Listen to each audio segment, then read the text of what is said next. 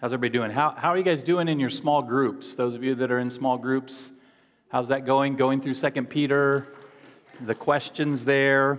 Uh, I'm excited about the small groups, and I would encourage you. It's always, you know, we're about halfway through Peter, and so uh, it's all you can s- still jump into a small group anytime, anytime. Uh, now, next week's a little different. Uh, next week, I'm not going to preach in Second Peter. Brian's going to bring a message from from First John, and so we won't have the questions for Second Peter. And so we thought that so that that Thursday night, we're all going to those that would like. There are a number of groups on Thursdays, and even if yours is on Wednesday, you can join us here on Thursday night for a time of prayer and praise together. So put that on your calendar, seven o'clock. And then today, I just want to highlight once more the lunch after church. Uh, the wives of the elders have decided once a month, first Sunday of the month, they're going to provide us with lunch. So that's exciting. And so this, this uh, first one is my wife cooked the meal. And so I can tell you it's going to be good.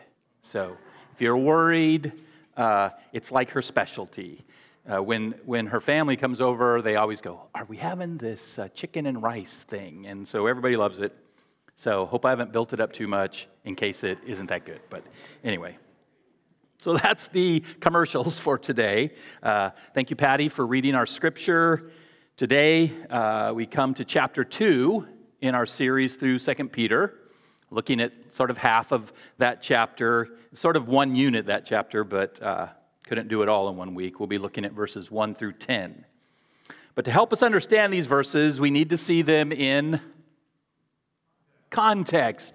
Okay, you guys are learning. Context is king, is a good principle to have when you're studying the scripture. So let's begin with a, a brief review of chapter 1.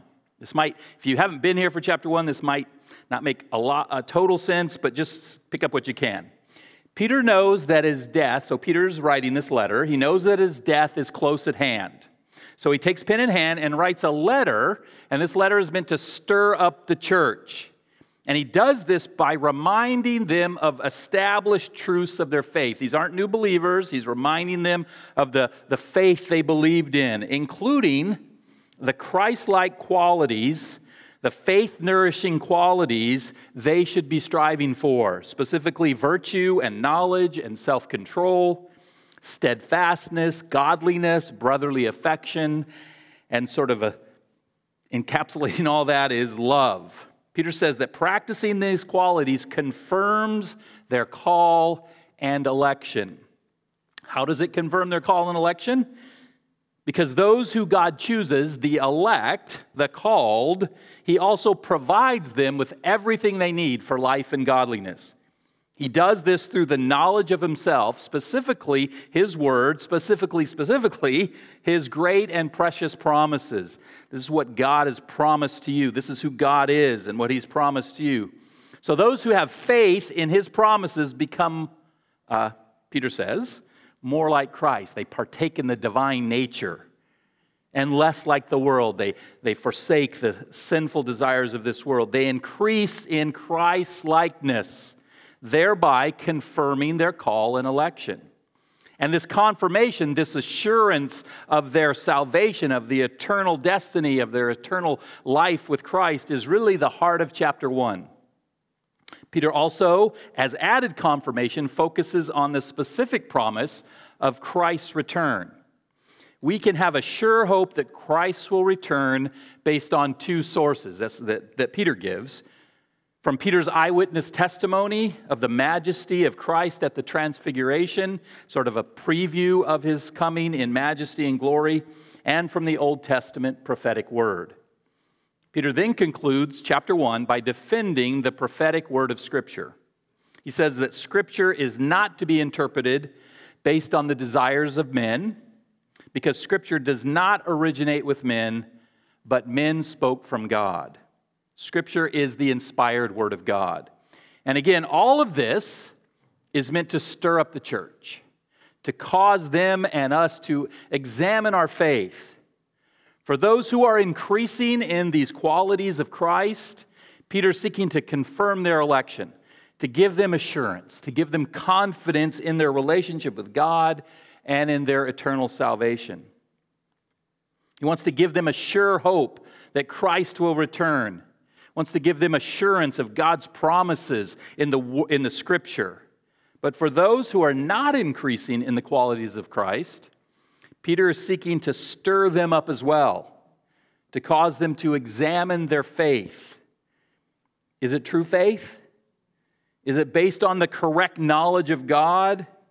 The knowledge taught by the apostles and found in the, the Word? Or is it something else, something less, something false? So, from one perspective, chapter 1 provides the true believer with confirmation and assurance of their faith,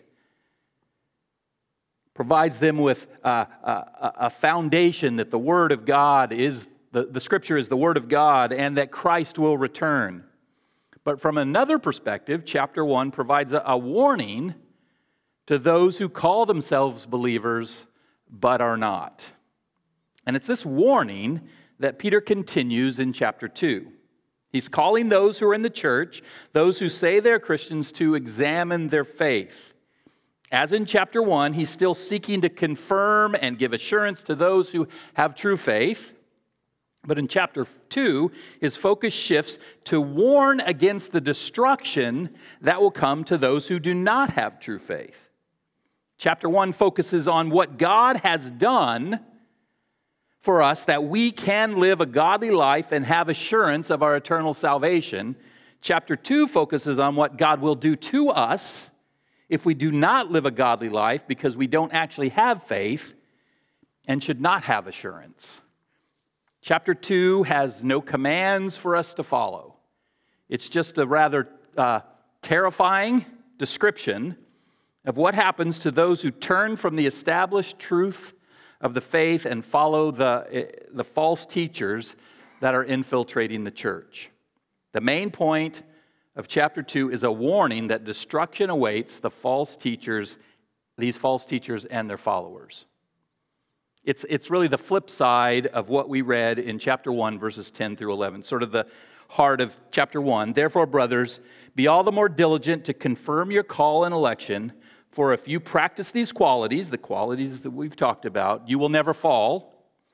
For in this way there will be richly provided for you an entrance into the eternal kingdom of our Lord and Savior Jesus Christ. And again, just to be clear, it's not that you earn this entrance uh, by practicing these qualities. It's that you've been given these entrance, the entrance by grace, and with that grace, you've also been given everything you need for life and godliness. You've been given the ability to practice these qualities by God, by God's grace. And then here in chapter 2, Peter says, if you turn from the truth and follow the false teachers, you will fall and there will be no entrance into the eternal kingdom of our Lord, but instead eternal destruction awaits you.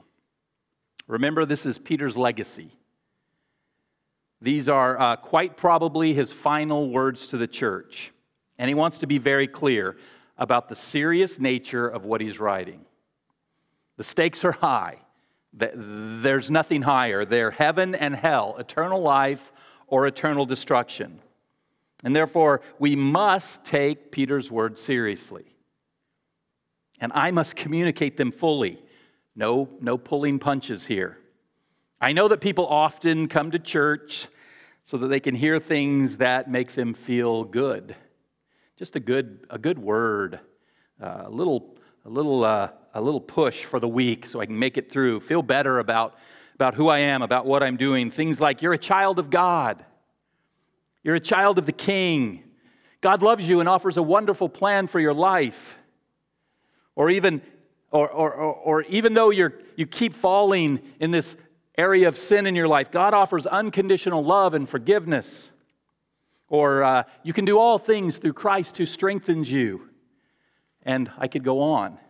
And I'm not saying that those uh, feel good things are not biblical when understood properly. The problem is, it's possible to read or preach only from those feel good passages. But the Bible is filled with, filled with passages, books even, that are not designed to make us feel good about ourselves. Sorry.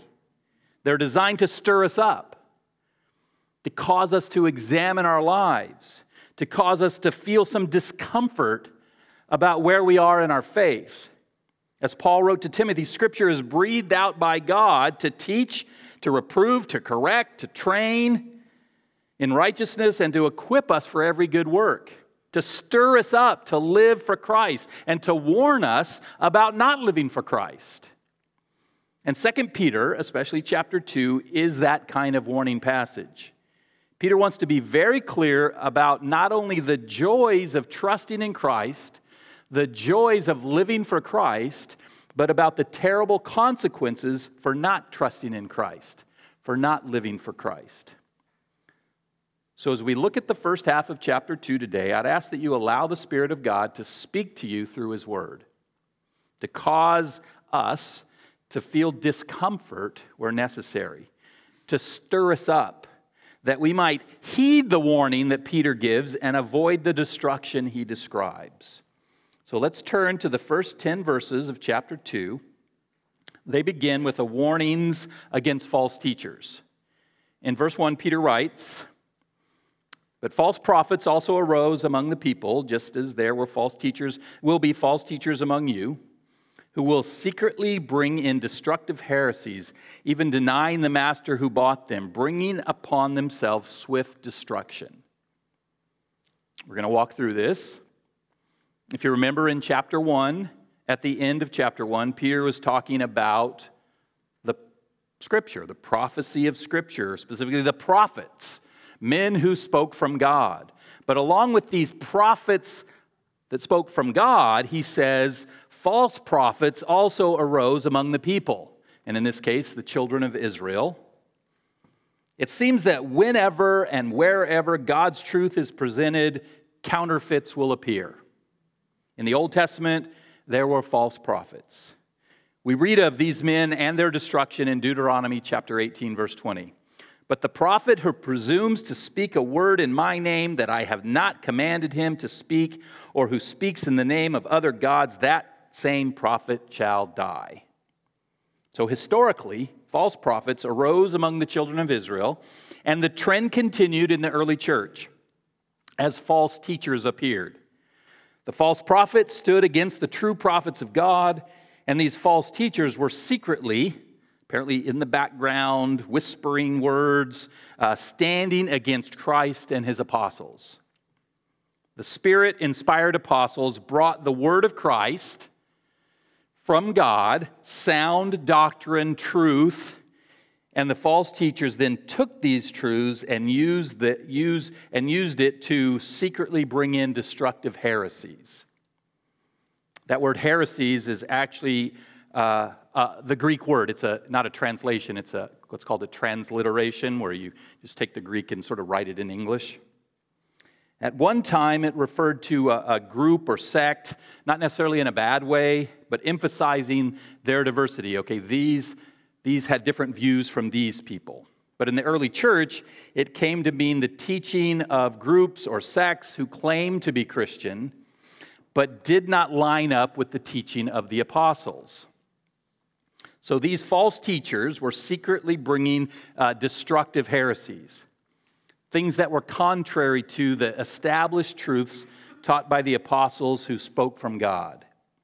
Notice also, uh, Peter writes, when he writes, just as there will be false teachers among you, it may sound like these false teachers have not yet arrived, that they would come in the future, but the rest of the letter indicates that, that they were already spreading these heresies. It was, uh, it was happening as Peter was writing. So there will be false teachers among you is more uh, of an ongoing truth. There will be, or there will always be, false teachers among you. And this has certainly been true throughout uh, church history. Again, whenever, wherever the Word of God is taught, there will always be those who seek to twist it for their own destructive purposes. So, both in Peter's day and in ours, there are false teachers on the scene. And the first thing we learn about their destructive heresies is that they deny the master who bought them. Really, the central focus of their teaching is they deny the master who bought them. Now, what does this mean? Well, the master is, of course, Jesus. And so these false teachers are in some ways denying Christ. We'll talk about that denial shortly. We'll get some a little hint at what it, what it could be about. But why does Peter say the master who bought them? Some have taken this to mean that at one time these false teachers were purchased or redeemed. They were bought by the blood of Christ. They were believers. But that doesn't really fit the context of this letter or uh, the Bible. Let me give you two possibilities that do fit the context of this passage and the rest of Scripture. First, bought them may mean that Christ's death paid the penalty for their sins, but God did not apply that payment to them because uh, they never truly placed their faith in Christ as Lord and Savior. Meaning, Christ's death on the cross, in a, in a grand scope of things, was sufficient to redeem all sinners, but only those who trust in Him receive the benefits of that sacrifice. Or, second, bought them could just mean that Christ's death appeared to pay the penalty for their sins because they initially appeared to know Christ. They came into the church, they said the right things, they did the right actions. They were not only false teachers, but false believers. And we could talk more about this, but I'm going to wait till next week, uh, till we get to the end of chapter 2. There, Peter speaks in general about those who turn from the knowledge of Christ. So we'll come back to this idea of security and salvation, losing your salvation. What does that mean? But for now, back to denying the master. As with most heresies, false teaching, Jesus is in some way diminished. Some aspect of who he is or what he accomplished is being denied. But, but Peter doesn't specifically tell us what that is. What are they denying? However, he does tell us what the result of their denial will be bringing upon themselves swift destruction. So, this is a serious business. Denying Christ has severe and eternal consequences. Peter uses that word destruction three times in verses 1 through 3. Twice in verse 1, the false teachers were bringing destructive heresies, so they were destroying with their what they were teaching and they were uh, bringing upon themselves swift destruction. Bring destructive heresies and receive swift destruction. And once in verse 3, the false teacher's destruction is not asleep. More on that uh, just in a second. So, what does this destruction involve? Well, it's the Greek word apol, apoleu, apoleia, something like that which means ruin or loss, damnation, perdition, that word, utter destruction. And in Scripture, this destruction is not a one time instant event. It is not annihilation. Okay, you're, put, you're destroyed, you're gone. It's an eternal destruction. That's what Paul says of those who do not know God those who do not obey the gospel, they will suffer the punishment of eternal destruction away from the presence of the Lord and from the glory of his might. This is also reinforced, again, back in verse 3, there uh, by Peter. Their condemnation from long ago is not idle. I mean, their, their condemnation, I mean, it's, it's set and it will happen, and their destruction is not asleep. The destruction is not asleep. It's not unconscious, it's felt, it's eternal. So be very careful about denying the truth of who Christ is, denying the truth of what Christ accomplished, for it leads to the swift punishment of eternal destruction. Now, in verse 2, we get a hint of the content of this denial. So, what are they denying about the master who bought them? and what many will follow, and many will follow, this beginning of verse 2, their sensuality. They're the false teachers. So, right after saying they deny the master who bought them, Peter says, Many will follow their sensuality. Sensuality simply means blatant sexual immorality. Based on this and what we read in the rest of this chapter, it seems that the destructive heresy of these false, te- these false teachers are promoting uh, was promoting sensuality. They were denying something about Christ that caused many to be led into sexual immorality. One possibility is this was an early form of uh, the Gnostic heresy, Gnosticism. Have you heard of that? Gnostic to know. Uh, the Gnostics taught they had secret knowledge. And uh, uh one of the reasons why we think this may be possible is because Peter speaks so much about knowledge. And these guys, these uh, false teachers, may have been talking about their own secret knowledge. And this would fit with what Peter calls secret heresies. And one of the things they taught was that all uh, physical matter, including the physical body, was evil. Matter was evil. Spirit good, matter evil. Therefore, the physical death and suffering of Jesus, they would say, only happened to his physical body which he only inhabited for a short time, uh, left before the death, and which was unimportant, even evil. Basically, this was a denial of the humanity of Christ and really the, the importance of his sacrificial death. And based on this understanding of the body, matter, spirit divide, what a person did with their own body uh, didn't matter which led to sinful, sensual acts being overlooked as unimportant. Now, this is just a possibility. Peter doesn't say. But whatever these false teachers taught, their denial of some aspect of Christ, of, of the doctrine, the faith that the apostles were teaching, led to people following them into sexual immorality. And unfortunately, this was not uncommon in the early church. In 1 Corinthians 5, verses 1 through 2, Paul says, It is actually reported that there is sexual immorality among you, and of a kind that is not tolerated even among pagans. I mean, you're going beyond these Roman Greek pagans. For a man has his father's wife, and you are arrogant. There was arrogance and an entitlement about sexual immorality in the church. The same arrogance seemed to be seemed to mark the false teachers in Peter's day. In, in verse 18 of 2 Peter chapter 2, for uh, speaking of the false teachers, for speaking loud boasts of folly, they entice by sensual passions of the flesh those who are barely escaping from those who live in error. Arrogance and immora- immorality go hand in hand for these false teachers.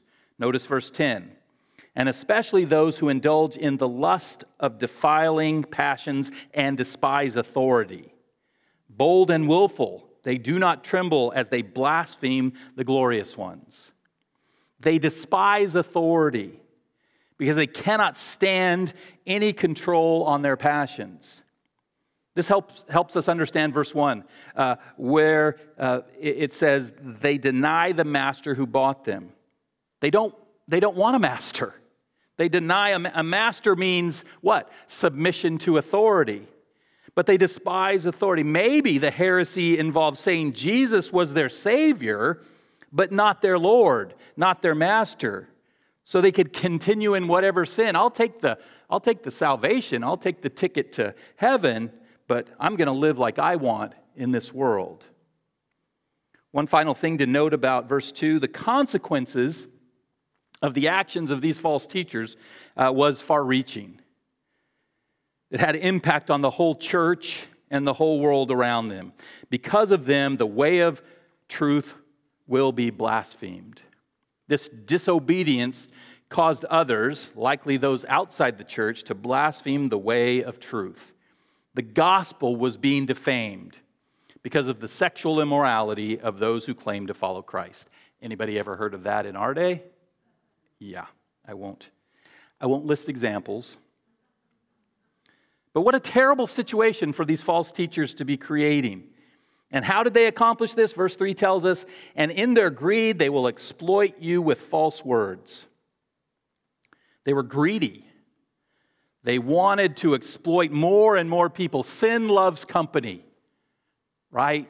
I mean, if so many people are involved, it can't be wrong, right? Causing them to fall into sensuality. And to accomplish this, they used false words. They gave reasons why people should abandon biblical rules about sexuality. They might have said something like, Look, uh, don't be a prude. It's a new day. It's okay for young people to exper- experiment sexually. It's okay for a couple to live together before they're married. It's okay for a husband and wife to gratify their sexual desires with another person. Did I say this was a little PG 13 rated sermon? Okay. But it's Peter's fault, not mine. It's okay for a man to sleep with a man or a woman to sleep with a woman because as Christians, you're forgiven and free from the consequences of your sin. Or as a Christian, only your spirit matters. What you do with the body is unimportant. Or as a Christian, you're free from the Old Testament law. Or whatever they needed to say to break down the biblical morality of these people.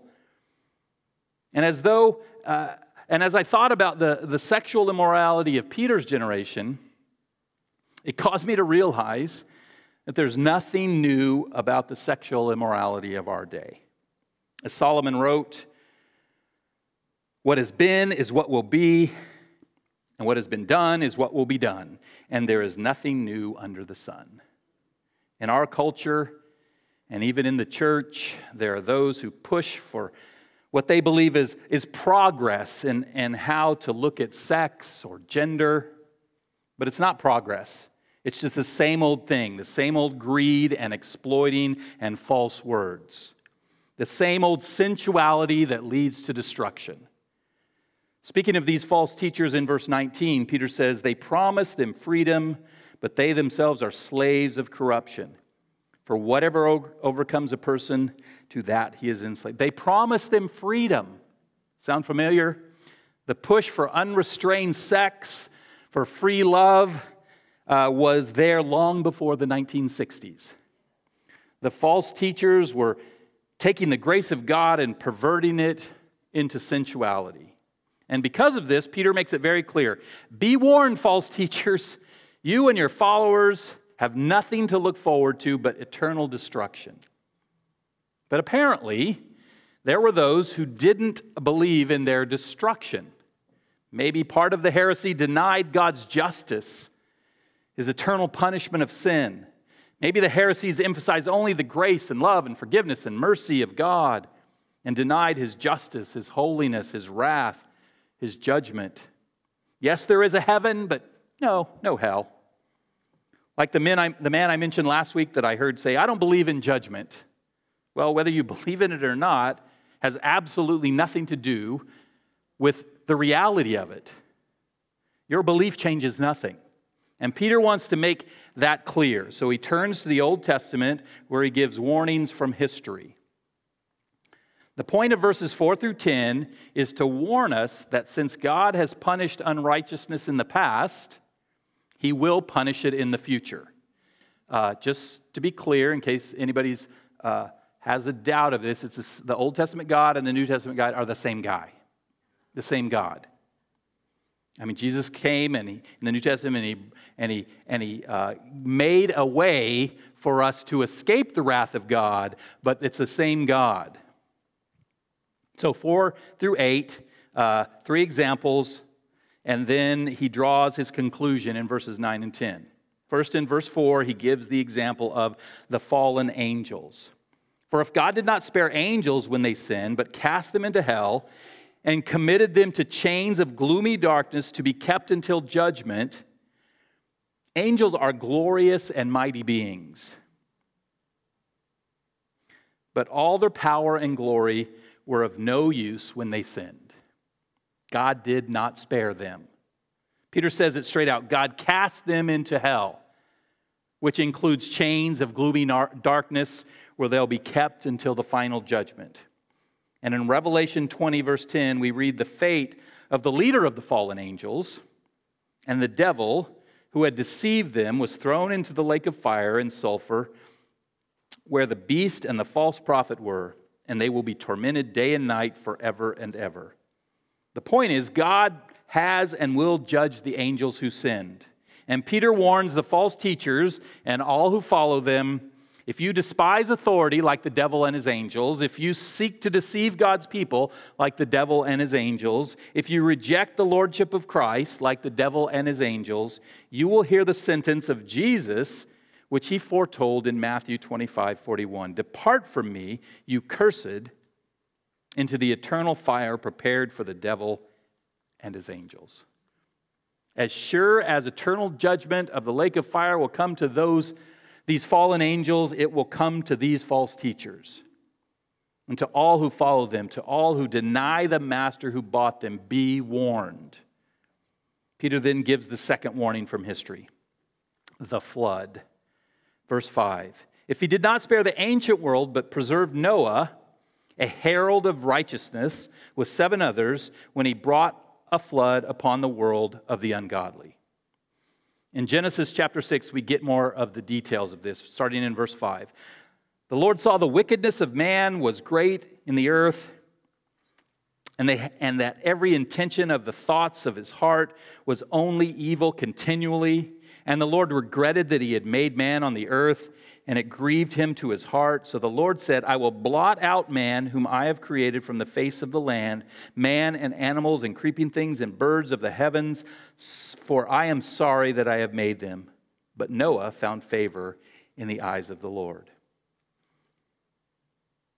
God does not spare the ungodly, the wicked. He blots them out he destroys them, he sweeps them away, he removes them from the face of the earth. And Peter's point is God will do the same to these false teachers.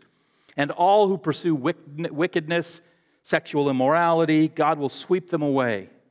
He will judge them, he will destroy them. But notice Peter gives a note of hope, but, but preserve Noah, a herald of righteousness, with seven others. Noah, who preached the need for repentance and the righteousness of God, he found uh, favor or grace in the eyes of the Lord. Therefore, he and his family were preserved.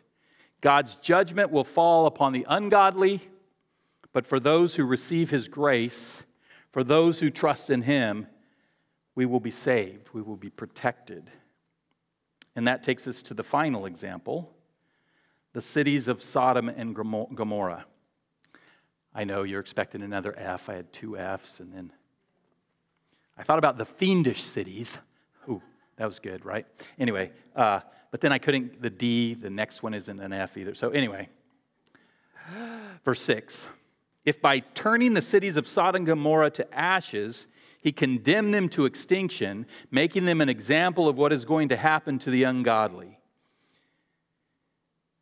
we should remember that these cities were judged specifically for their sensuality. The sensuality that these false teachers are somehow promoting in their denial of Christ. We find the story in Genesis 19. God sent two uh, not fallen angels down to see how these wicked cities, how wicked these cities had become. And there they encountered Lot he begged them to come with him into their house, and they eventually com- com- complied.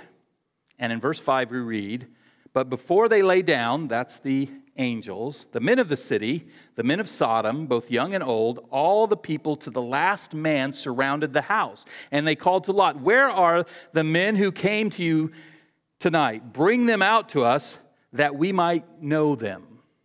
And just to be clear, these men did not want to make friends with them. They wanted to know them in the biblical sense, in the sexual sense.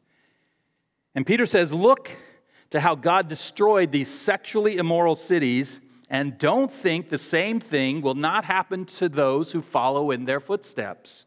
Be warned.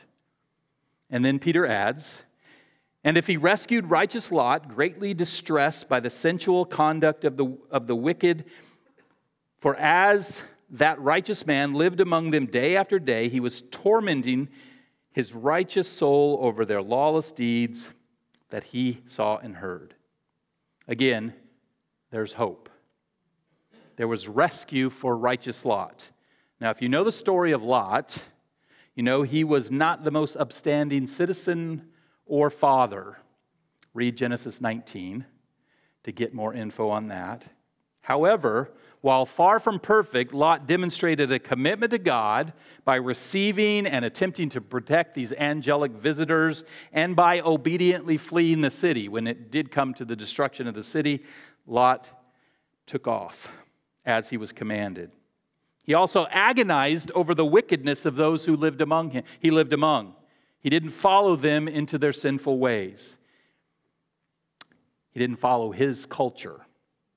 And Peter is implying that if, if we can be like Lot, if we can reject the false teachers of our day and obediently embrace the ways of the Lord, then we too can be righteous and rescued from this dark world. So, Peter's given uh, three historical examples of past judgment upon the wicked, and he wants to be, uh, he wants to be fully understood. So, in conclusion, he gives the lesson from history.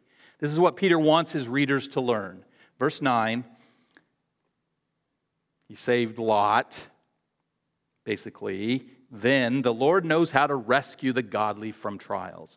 Peter presented both Noah, who found grace in the eyes of the Lord, and who heralded the truth of righteousness, heralded the righteousness of God, and then sort of tormented yet righteous Lot. He presents these two men as examples of the godly who were rescued from trials. And we too will be rescued from our trials if we are godly. If we, by God's grace, through faith, trust in Christ, we will be made righteous by God. And that's the positive side, the assurance that God will rescue the righteous. So if you're if you fit in that category. If in chapter one we were talking about the confirmation of your election, if your those qualities are found in your life, you're feeling confident about that, then feel excited. God will rescue you from his judgment, from he will rescue the righteous. But Peter continues with the negative, the warning, the Lord knows to keep the unrighteous under punishment until the day of judgment. Like the angels who sinned, the godless people of Noah's day, and the wicked people of Sodom and Gomorrah, the unrighteous will be punished and will face God at the final judgment.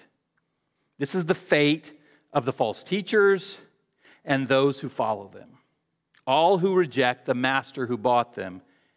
And for emphasis, Peter adds, and especially those who indulge in the lust of defiling passion and despise authority. Again, the false teachers were leading people into sexual immorality, and they were rejecting the authority of the apostles. They were rejecting the authority of God who appointed the apostles, and they were, will be severely judged.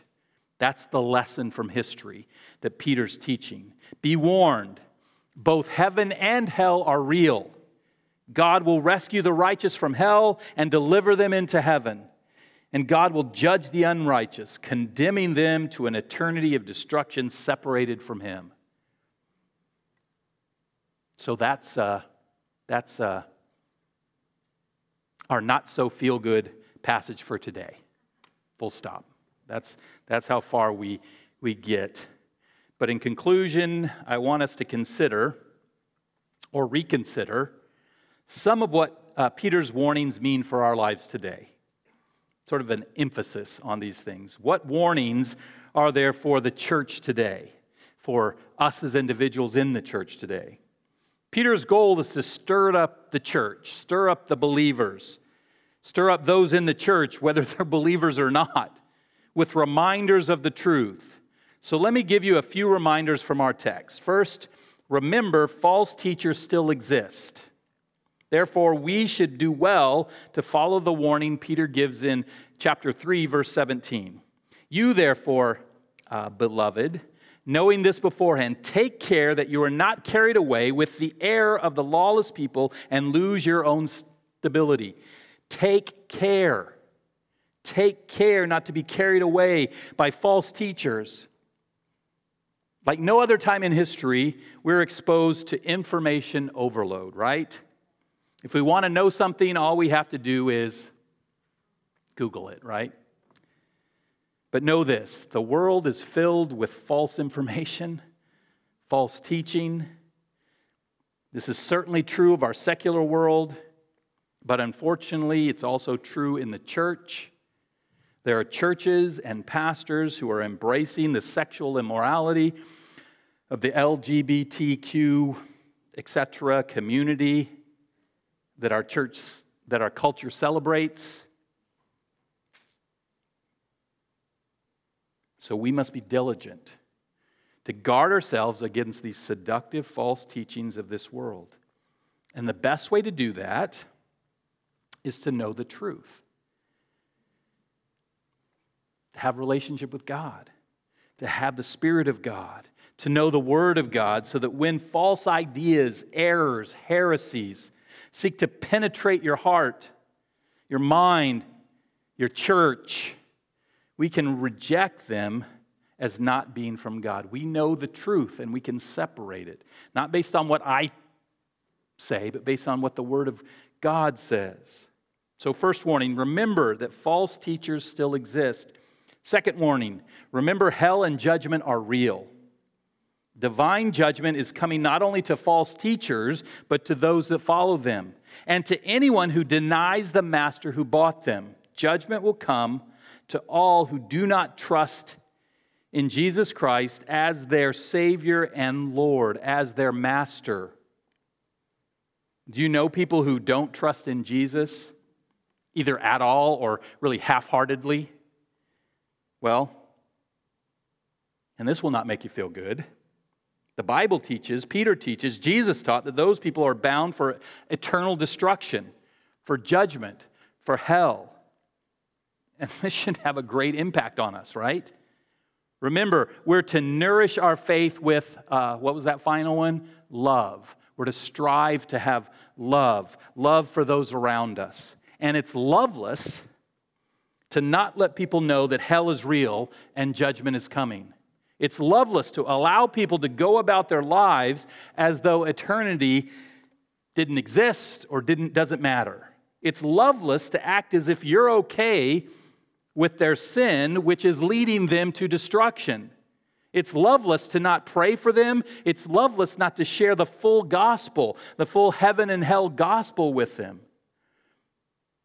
So, second reminder hell and judgment are real. And third, remember God will judge the sexually immoral. This is just as, if not more, relevant in our day than it was in Peter's. Because we live in a culture that's turned sexuality uh, upside down. Wrong is called right, and right is called wrong. A culture that's covered in darkness. A culture where graphic sexual images are just a, a click away. Therefore, we need to be countercultural Christians. We need to remember that practicing or advocating sexual immorality of any kind is, in fact, heresy. It's an offense against the person and work of Jesus Christ the Lord. Encouraging and practicing sexual activity of any kind outside marriage is a rejection of God's divine plan for you, for sex. For it's abusing the gift that God has given us. And it's a denial of the master who bought us. Because Jesus died that we might be free from sin, including sexual immorality. Therefore, we must glorify him in our bodies by submitting to his will for our sexual fulfillment. That is, and has been from the beginning limited to a man and a woman in marriage. There is nothing new about sexual immorality.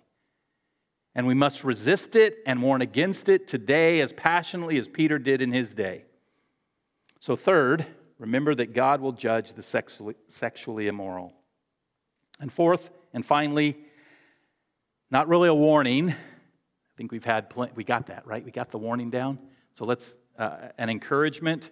Remember that rescue from hell and judgment is offered to everyone.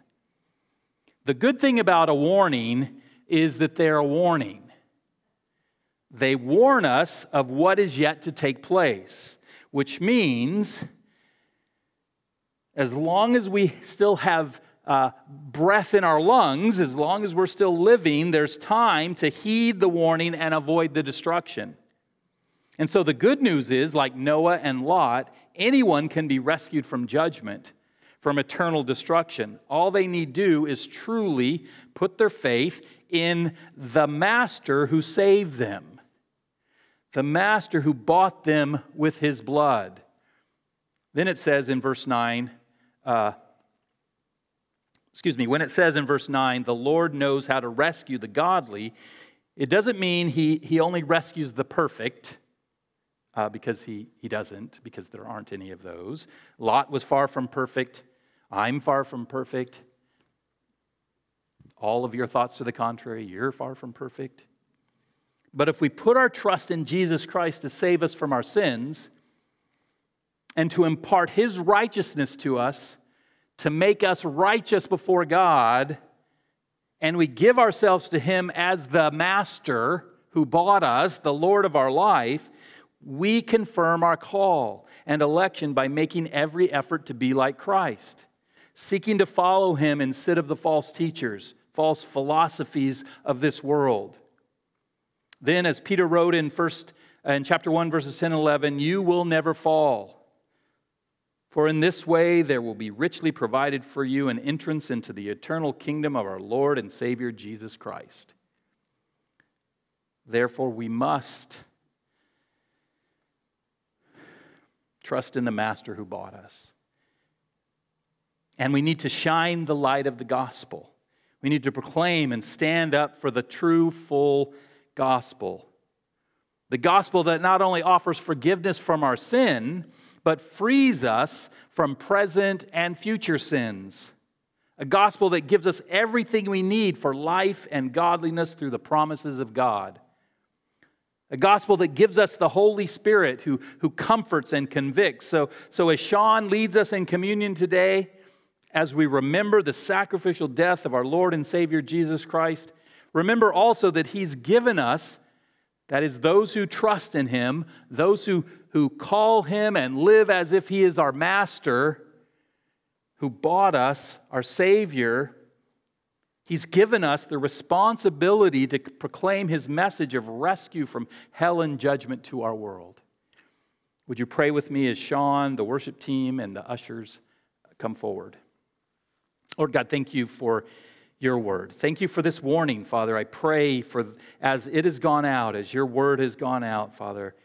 I pray that if there are those here, those listening online, Father, I pray if it struck a chord within them if they thought, this is a warning I need to take to heart. I've followed these false philosophies, these, these things that the world is promoting. And I need to stop that. I need to return to Christ. I need to return to His Word. I need to follow after Him with all my heart, soul, and strength. I need to love Him instead of the things of this world, Father. I pray that they would do that. They would make that commitment today Lord, and they would seek out help in that. If, if they're struggling in areas of sexual immorality, they would seek out help, seek out people in the body to pray for them, to hold them accountable, to be their brothers and sisters in this, Father. Lord, we, we, we thank you for your word, and we thank you that we can be rescued from this destruction. That Jesus came that we might experience deliverance, rescue, that we might be redeemed. I pray we would honor and worship you for that. In Christ's name, amen.